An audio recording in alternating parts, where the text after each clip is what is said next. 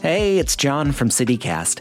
If you're in the mood to pamper yourself a little bit this week while supporting cruelty free products, you should check out Bon Cœur Home and Wellness.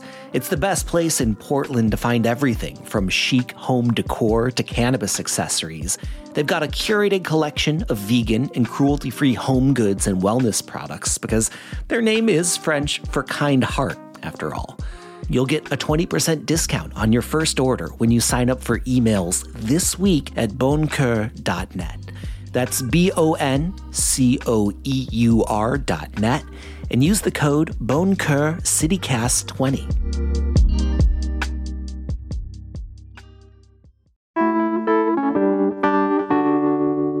Today on CityCast Portland, we're talking about the Multnomah County Jail refusing to fully comply with last year's audit. More finger pointing from our city leaders on who's responsible for a supposed crime wave, and ODOT's stark winter warning of stranded drivers and hazardous roads.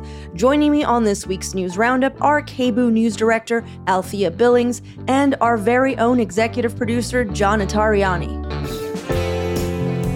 It's Friday, January 5th. I'm Claudia Meza, and this is what Portland's talking about.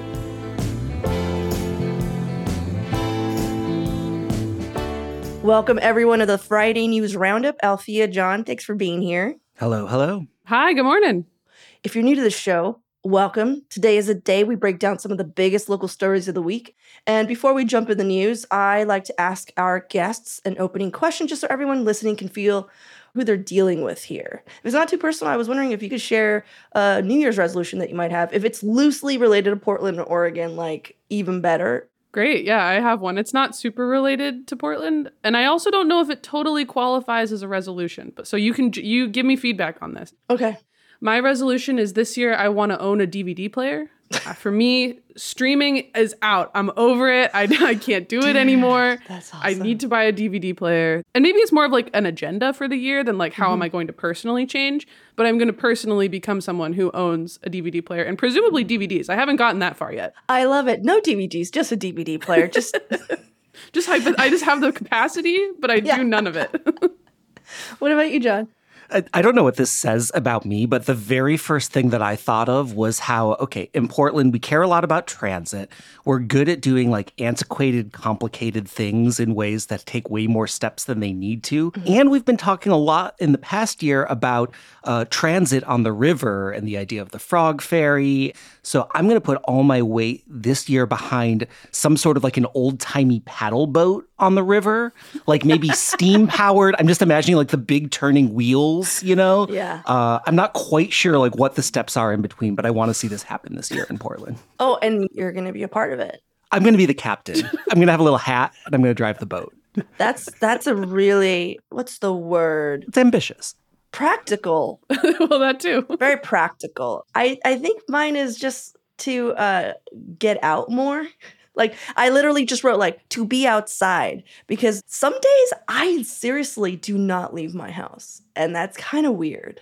So it's every day I'm going to go outside, which is so small. I'm hoping that I can crush that one at least.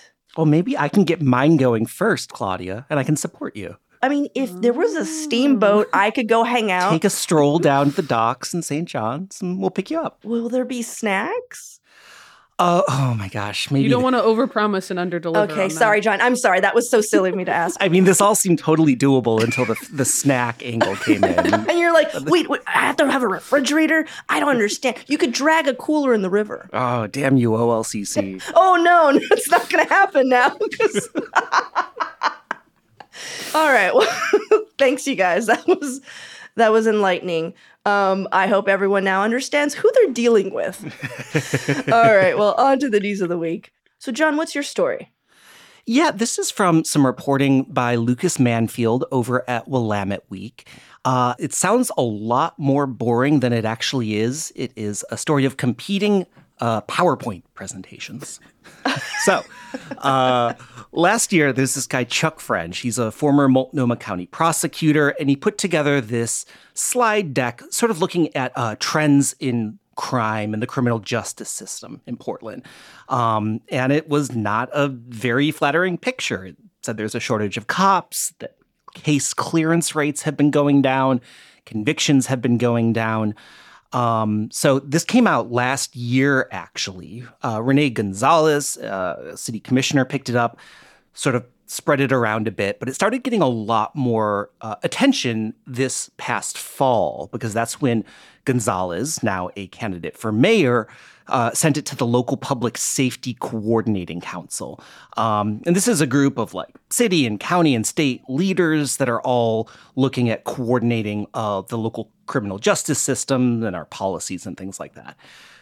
Well, uh, six days after that very unflattering sort of presentation came out, Multnomah County District Attorney Mike Schmidt came out with his own sort of rebuttal to it. I actually should say I'm not sure that Mr. Schmidt's was a slide presentation. But how long was it? But it was 65 pages. He had a 65 page rebuttal, sort of going through and saying why all of these things were not correct. Mm-hmm. Um, and, you know, I haven't actually gotten my hands on these presentations yet. Uh, Lucas, hook it up. We're curious. We know you got them. We'd love to see them. But he does do a lot of sort of breaking down what some of the point versus point mm-hmm. issues were in these presentations. And I think they just say so much about uh, where we're at in Portland and what's going on with crime and the complexity of understanding where our criminal justice system is. And to me, it feels like a really good blueprint of what we're going to be debating over the course of this election year. It's pretty funny, uh, you know, because there there is a certain energy, a certain emotion by that is implied by a 65 page rebuttal mm-hmm. that you know, they just when have you had that 65 pages worth of I'm going to respond to something that is maybe involving me and how I'm doing my job, you know? Every time we get a mm-hmm. comment on Instagram. it's the, the emails that, that, we that we write sometimes yeah, to listeners, yeah. No, Althea, I completely agree with you. But what I find interesting uh, is that Mike Schmidt hired an outside analyst to basically fact check this like Chuck French uh, report. And weirdly, this isn't the first time the county has hired an outside analyst to try and debunk a Chuck French report. oh, I, really? Really? Yeah. And here's the deal Chuck spent 32 years in the Multnomah County District's uh, attorney's office as a prosecutor.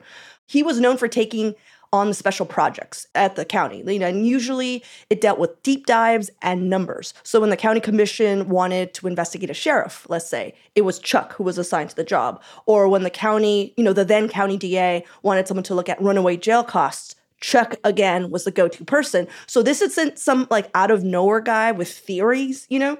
And I got all this from like uh, Willamette Week's Nigel Jaquiss reporting. I went digging in the archives. So back in 2014, two years after he retired, Chuck French co-wrote his first independent report with a Clackamas County DA on how juvenile justice in Oregon just wasn't working because of our reforms. Mm-hmm because we weren't putting enough juveniles in jail. So this is a, a philosophy he's had for a while. Yeah. And he basically just wanted to say, hey, compared to other states, we don't look so good. We spend the most in juvenile correction, and yet we have the highest petty crime. And so, it, could you imagine like your former employer is just like, fucking stop, you know? Um, disgruntled ex-employee energy. Yeah, yeah, just like yeah, yes. the person that used to work at your job being like, "Oh, I didn't, I wouldn't have done it like that." We actually, when I worked here, we used this other kind of thing. Like, yeah. do you know about that? How yeah. long have you been here again?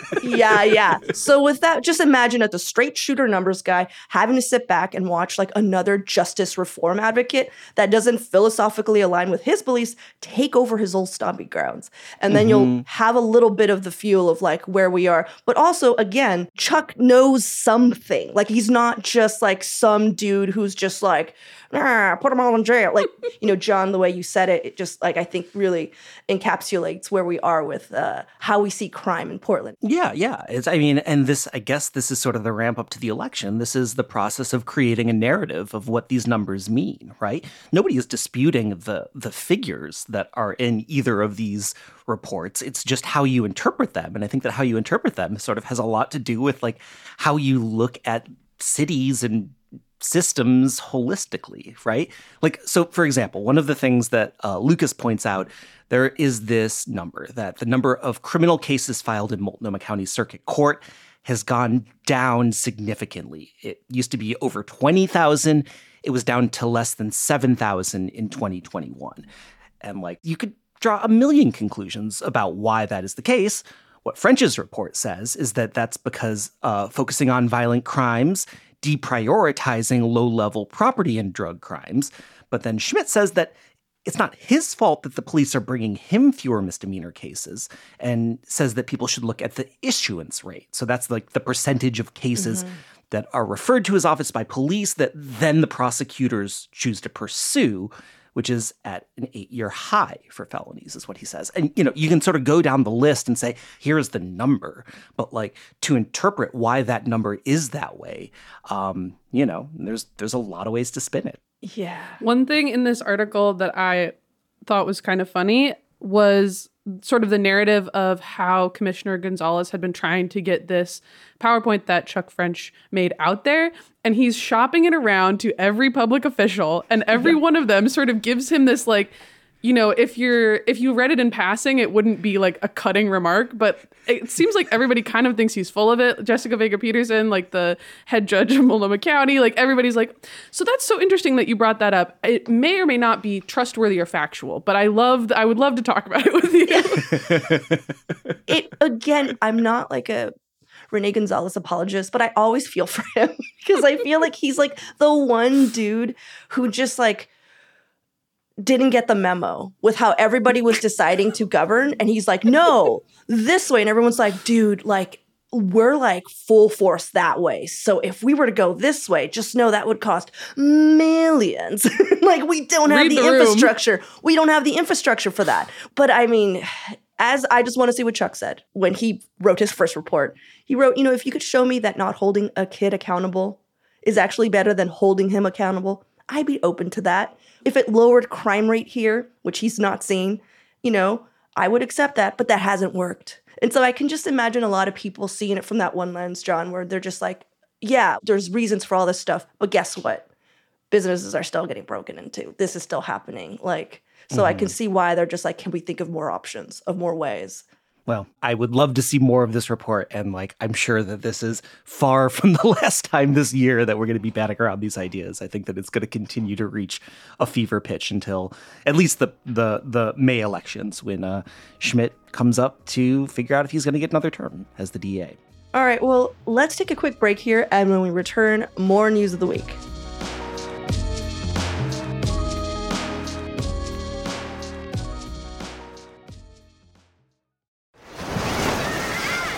Hear that? Believe it or not, summer is just around the corner. Luckily, Armor All, America's most trusted auto appearance brand, has what your car needs to get that perfect summer shine. Plus, now through May 31st, we'll give you $5 for every 20 you spend on Armor All products. That means car wash pods, protectant, tire shine, you name it. Find out how to get your $5 rebate at armorall.com. Armor All, less work, more clean. Terms apply. So, Althea, what's your story? Yeah, I was looking at two different articles, one from KGW, one from Willamette Week, following up on the Multnomah County Jail audit from 2022. So, right back in 2022, the county auditor found some things that are going wrong in Multnomah County jails and made a bunch of recommendations of what to do about it the main findings, right, was that black inmates face disproportionate discipline and use of force, and they're written up by deputies at much higher rates, like two times as much is, is the, the difference that the auditor came up with. And they also found that jails were significantly worse for people with mental health conditions and the outcomes kind of related to that. And so now, you know, we're in 2024. Feels weird to say. Looking back, how much of these recommendations have they actually worked on. There were 13 of them, two of them are done, seven of them are being worked on. Four of them, mostly about uh, disciplinary practices at the jail, actually haven't been started yet. And the kind of headline one that folks are kind of pointing at right now is that there was this recommendation to eliminate isolation as a punishment for inmates with mental health conditions, and that hasn't happened yet. And, you know, other context that I think is important is that 10 people have died in Multnomah County jails yeah. in 20 in 2023 including 3 suicides. So it's not like this doesn't have a consequence. I thought this was interesting because okay, you know this this audit happened in April of 2022, um, and the the points of what they needed to change were very clear, but the timeline to me felt really quick to get those changes in place. Right, there's a deadline in September of 2022, just a couple months later, and then another deadline April of 2023, which was a year later, and we compare that against what's been going on with like the Portland police bureau which has been you know under consent decree with the federal government for like a decade. I, I i'm just wondering yeah. why they decided to have such a short window on implementation of some of these things. It's like was it deemed that these were easy fixes that they should be able to rectify quickly or was it the opposite that these things were so egregious that they needed to be done with a sort of accelerated timeline um, mm-hmm. do you have a sense althea I think it's a little bit of both. And from that lens, it is arguably kind of impressive what they have been able to accomplish. So, the two of the recommendations that are completed already was expanding housing for inmates with mental health conditions. So, there's 73 new specific beds at Inverness Jail that are related to that, and they were also able to revise their use of force code for people who are experiencing mental illness. Um, and then there's some training programs that are also in progress. Um, deputies did get training from the National Alliance on Mental Illness, um, but there's uh, other ones that they're working on on race related bias and more informal solutions instead of like officially writing people up and stuff like that. But specifically the ones that haven't been acted on have more to do with discipline mm-hmm. and so i mean i think that that is like a category that maybe we could read as this is a hard thing to change or this is a bucket that the sheriff's office is reluctant to poke at mm-hmm. there was a line in one of these articles uh, specifically about not eliminating isolation or cutting people's you know outside time uh, as punishment that the sheriff's office kind of said maybe that's not our job to do. Maybe that's kind of out of our our scope of responsibilities to be thinking about that kind of stuff. And so they've they've declined. They've declined to work on that. So i think that's the answer there is that it's not that they didn't have enough time to work on it. They were just like we're not going to do that which I think is very different. I think that's why possibly the auditor was like, "Hey, remember you need to do these things." Remember when we identified all these problems and came up with solutions for you? You're yeah. just kind of saying no, so that's interesting. So I think that's the whole point. I think they're just like kind of steadfast and not doing that. I'm curious as to why, because I, I feel like the, the article didn't go really deep into that, but I'm just mm-hmm. curious mm-hmm. as to why they're like, no, we're not doing that because I feel like the, the gut reaction is to be like, why are they haters of humanity? like, what is wrong with them? But I'm just like, well, what is their reason? Right. If there's alternatives, I think would be part of it. One thing that was pointed out in one of the articles was that the audit did a survey of inmates about their conditions, and that's partially where this recommendation comes from, which is sorry, I'm imagining this like a jail customer satisfaction survey. Like, how would you how would you rate your lodging? So like oh like you God. get you finish at a hotel, it's like how was yeah. your check-in process? Or when you go in an airport bathroom and they have those like smiley face buttons about how clean it is. Could you like the insult to injury? You're in jail and someone's like, "Can you just tell me how I'm doing?" And you're just like, "Dude." I can't handle this right now. on a scale of one to five, how pleased are you with, oh with what's going on? Zero. I mean, I would be interested in what alternatives there are, but I think considering the new context that came along in 2023, right? Because this is an audit from 2022, which is the sheer amount of deaths and suicides that happen in Multnomah County yeah. Jail. Taking recommendations related to mental health seems pretty important. Yeah. yeah. yeah. I was sort of poking around on this. I was like, well, how how big of a problem is that? Um, I found some data from the Bureau of Justice that said in 2011, 44% of adults in custody have a known mental health condition. You know, and I can only imagine that that has gone up considering everything yeah. that we're facing as a region. Yeah. Has has the auditor given a new deadline for like, hey, this is when you need to get this stuff done that you're refusing to do at all? Or is this just the alarm that she's ringing and it's being reported on then? Like, hey, they're not doing things that we said they needed to do. I think it she's more pointing at it from, yeah. from this like, right now. Because now like, I'm just hey. like, well, what's gonna go next? Again, like I 100% agree that when I read the recommendations, I'm like, yeah, this is just like how to be a human to another human. Like it just seemed like the basics of what a of what you know an institution should be providing for a, a person that they're holding. The other thing I'm wondering too is like, is is this binding in any way? Right? Like, if the county jail system just doesn't implement these things, are there any consequences? I think it would be up to the county government, but it's not it's not clear to me what that direct consequence would be from, you know, holding people accountable for the conditions in jails. And I will say I happened upon this story by doing a little Google of, you know, Multnomah County jails and what's been going on. And there's like a headline every two weeks about some deputies on leave because they allegedly punched someone in the face, or these deputies are being investigated for official misconduct because of people that died while they were on duty, and this audit comes out. And so it's not it's not painting a particularly rosy picture. Totally. Yeah. Well, I hope they get that sorted because that's awful. So, so guys, uh, you, you you might not know this. There are Yelp reviews of jails. No way. All right. So let, let me let me roll through. no, through no, a I few. want the highest one. I want the highest rated. going down the list, uh, Multnomah County, uh, Inverness Jail, 2.2, six reviews. Clark County, 2.8. Washington County, 3.4. Washington County's higher? I still wouldn't eat there. People are really taking the piss. The food portions were small at times, but I can do a lot of pull ups now. Oh. Wait, is that really a thing? Are they that's verified users? Uh, no, I think this is trolling. you made this up. No, I- also, but we'll put it in the show notes. John made this up. This whole time John's been quiet. He created a Yelp page. yeah. Multiple different profiles, burner accounts, but also had to go review other stuff so you get to the level where it's like, hey, trust this person. He's been busy. They went to bamboo sushi and now they're looking at Inverness jail and they say it's not the same. Well, um, I wanted to talk about my story next, which is from Erika Bolstad, a reporter at Oregon Capital Chronicle. The Oregon Department of Transportation has issued a warning that the state was running out of money to plow roads and could, and this is a quote here, no longer maintain the state's transportation system at the same level as we have in the past. They're basically saying, hey, drivers, uh, you're going to be stranded in poor weather because we don't have any money. Just a heads up, everyone. All right, peace, see you later. And so this was met with some criticism. The first being that they just need to stop spending their money on giant construction projects like widening highways and maybe just focus on maintenance.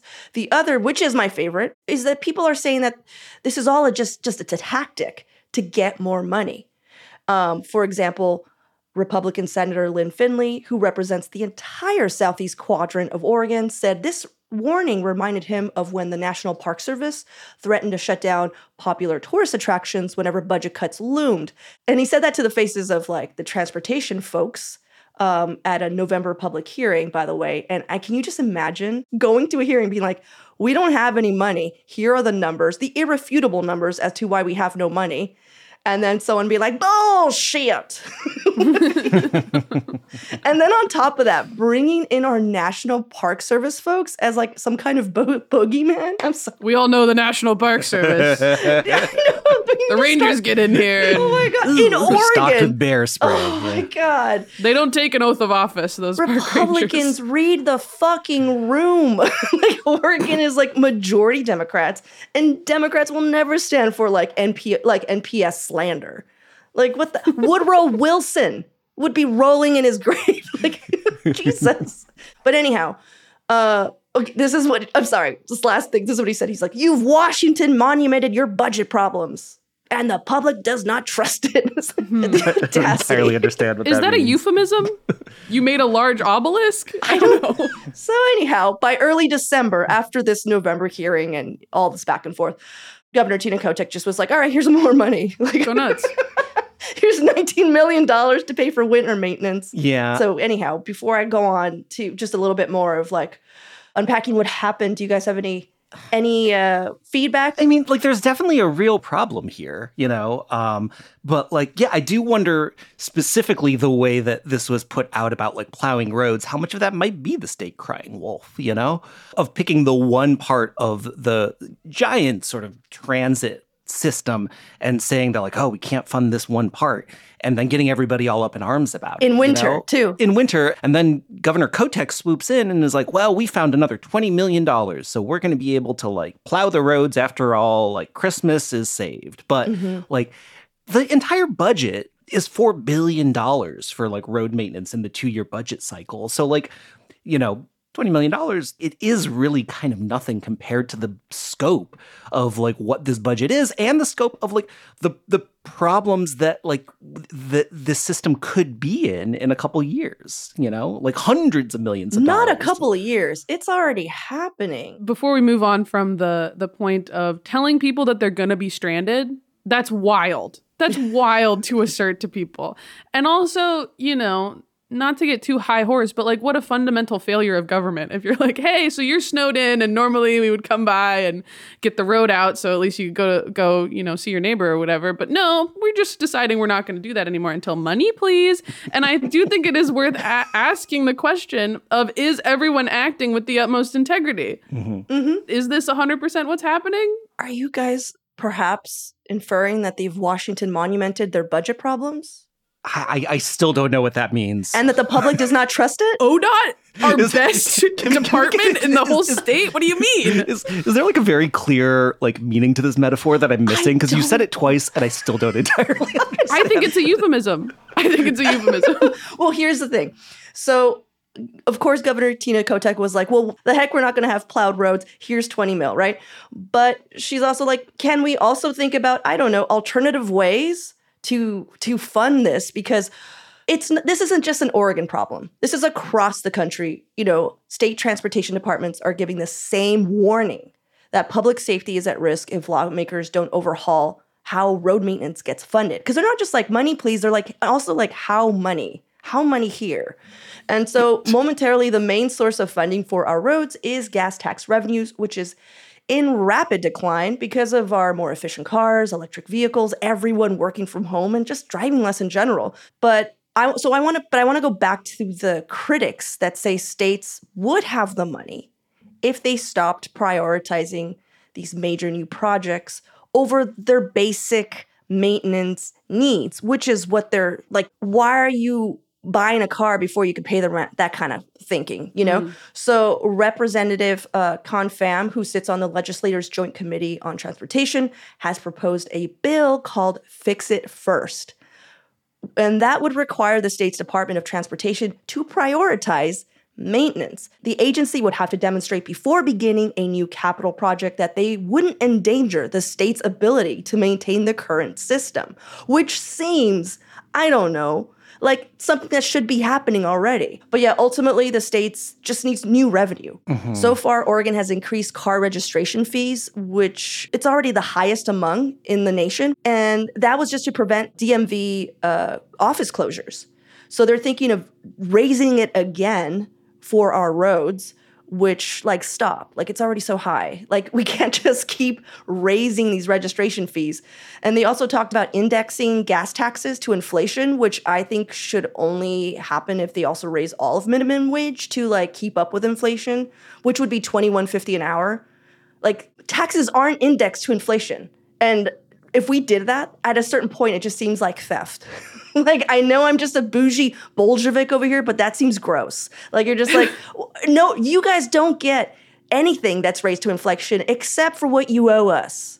But anyhow, Oregon lawmakers are scheduled to take up this new transportation funding in their 2025 session. So it's not like they're just like, we should do something about it. Like it's scheduled to happen.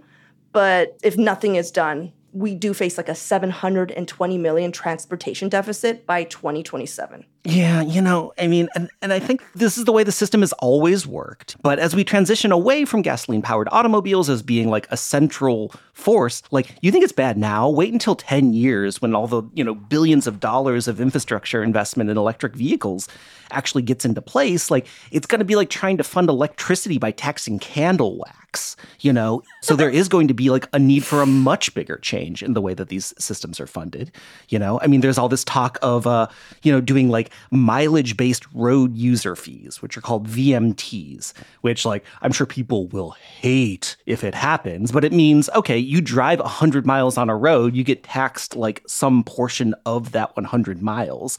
Um, there's places in Europe that are experimenting with this, but like, ultimately, as a society, not just as Oregon, but as a freaking world, we're going to need to figure out a way to fund road development that isn't tied to the price of gasoline. Yeah.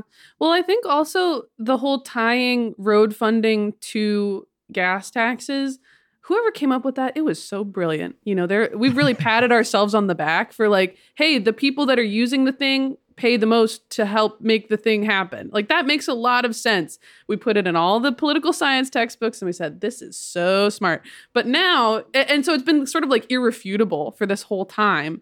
And now that conversation is coming back up, I think that it's it's an overhaul that's going to have to happen. And ultimately, you know, thinking about tax fairness. Like there's a lot of different lenses that you can look at that through but like you were mentioning claudia about raising registration fees that's flat applied to everybody. Mm-hmm. so regardless of whether you know you're like driving the entire state every week or if you are just somebody who pays your registration because you don't want to get a ticket for parking outside your house everybody has to contribute the same amount. And there's you know a, a pretty compelling argument to be made that that's that's not fair. What if we just like this is going to sound so crazy, but what if what we just stay home? What if we just What if we just What if we just get rid of the roads? Mm-hmm. Started using public transportation and rode our bikes. I don't know. That sounds so fucking Well, that's stupid, the other thing right? is that like sounds so aren't we trying to incentivize people to not drive? Yeah. Isn't that part of it? Yeah, I, I don't mean, know. there's a reason. It's like all the, everyone's desires of how the world should work constantly. Like if you're just like, what is the conflict? It is that. It is that. At one point, someone was like, people should drive less.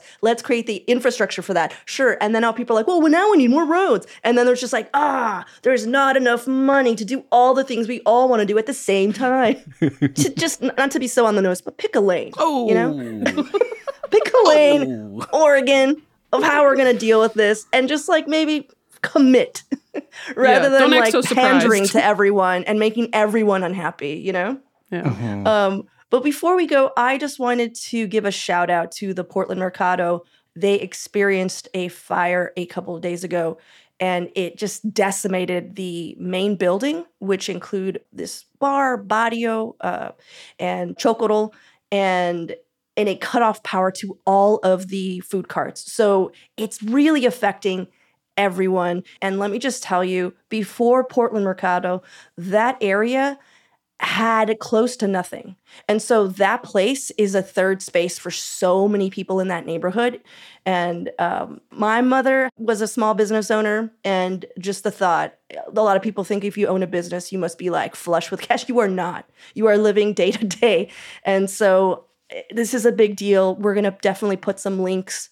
Um, in the uh, show notes if you want to donate to some of the the uh, business owners there, especially Chris Shimamoto. Barrio was like kind of the center of that whole place because it was the bar, and so people would go there specifically for the nights he would put on, and he attracted so much business to that pod, you know.